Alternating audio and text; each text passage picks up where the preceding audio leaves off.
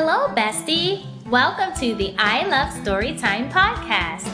I'm your host, Jamia Teacher. Today we are going to read Henry and Mudge, the first book. The author, that means the person who wrote the story, is Cynthia Rylant. Henry had no brothers and no sisters. I want a brother, he told his parents. Sorry, they said. Henry had no friends on his street.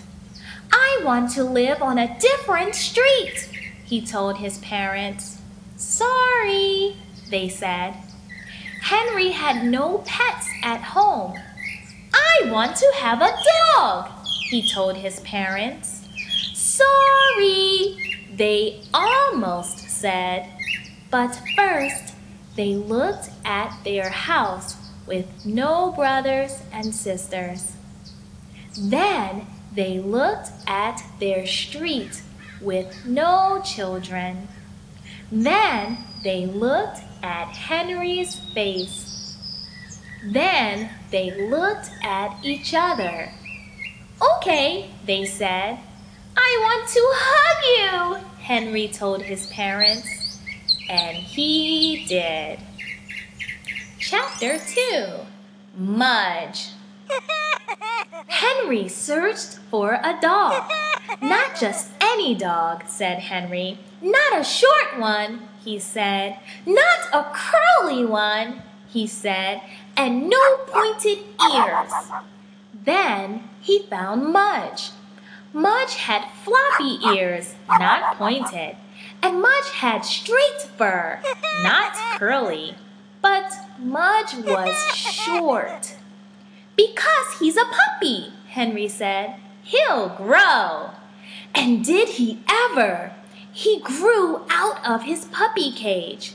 He grew out of his dog cage. He grew out of seven collars in a row.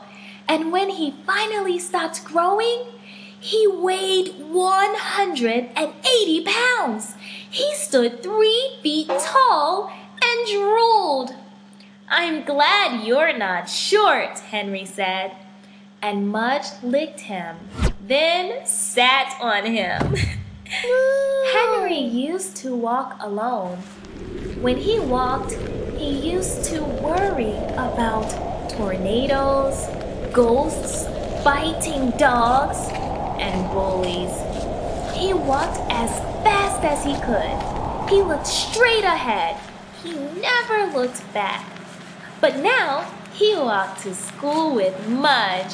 And now, when he walked, he thought about vanilla ice cream, rain, rocks, and good dreams. He walked to school, but not too fast. He walked to school and sometimes backwards. He walked to school and patted Mudge's big head, happy. Chapter 3 Mudge Mudge loved Henry's room.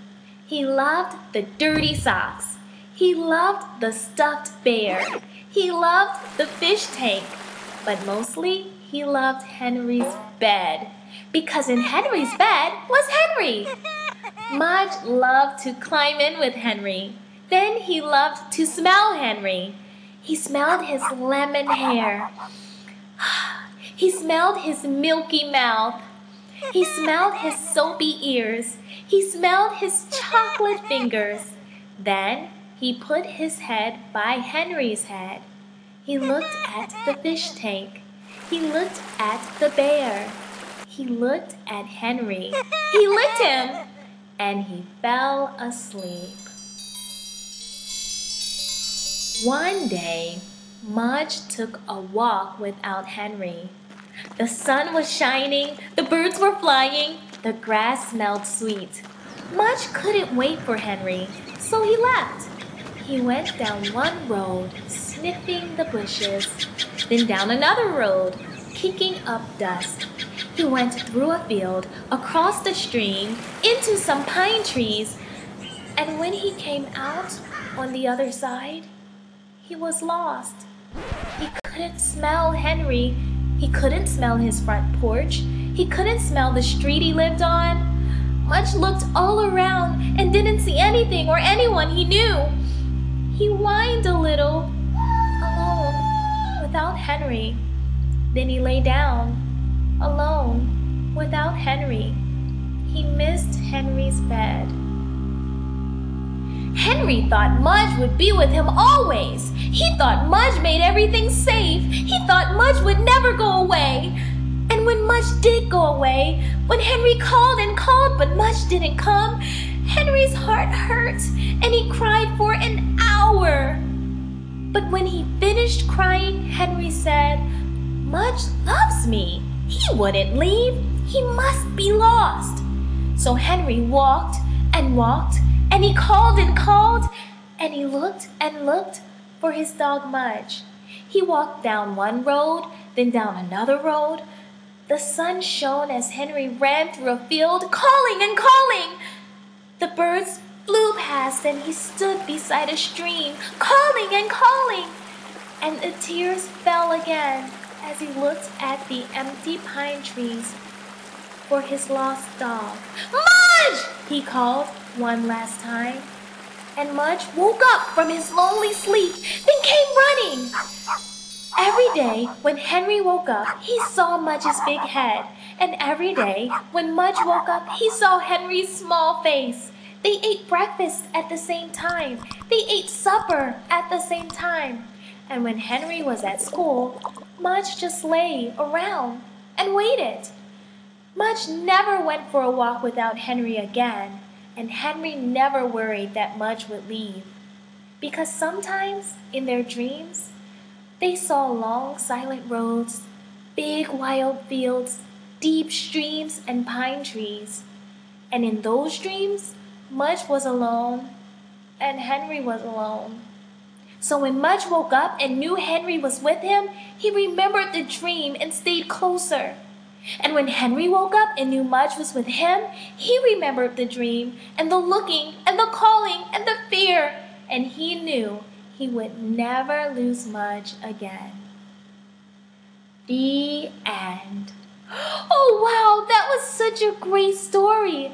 Thank you so much, author Cynthia Rylant, for writing a great story. Hey, Bestie, what do you think about this story?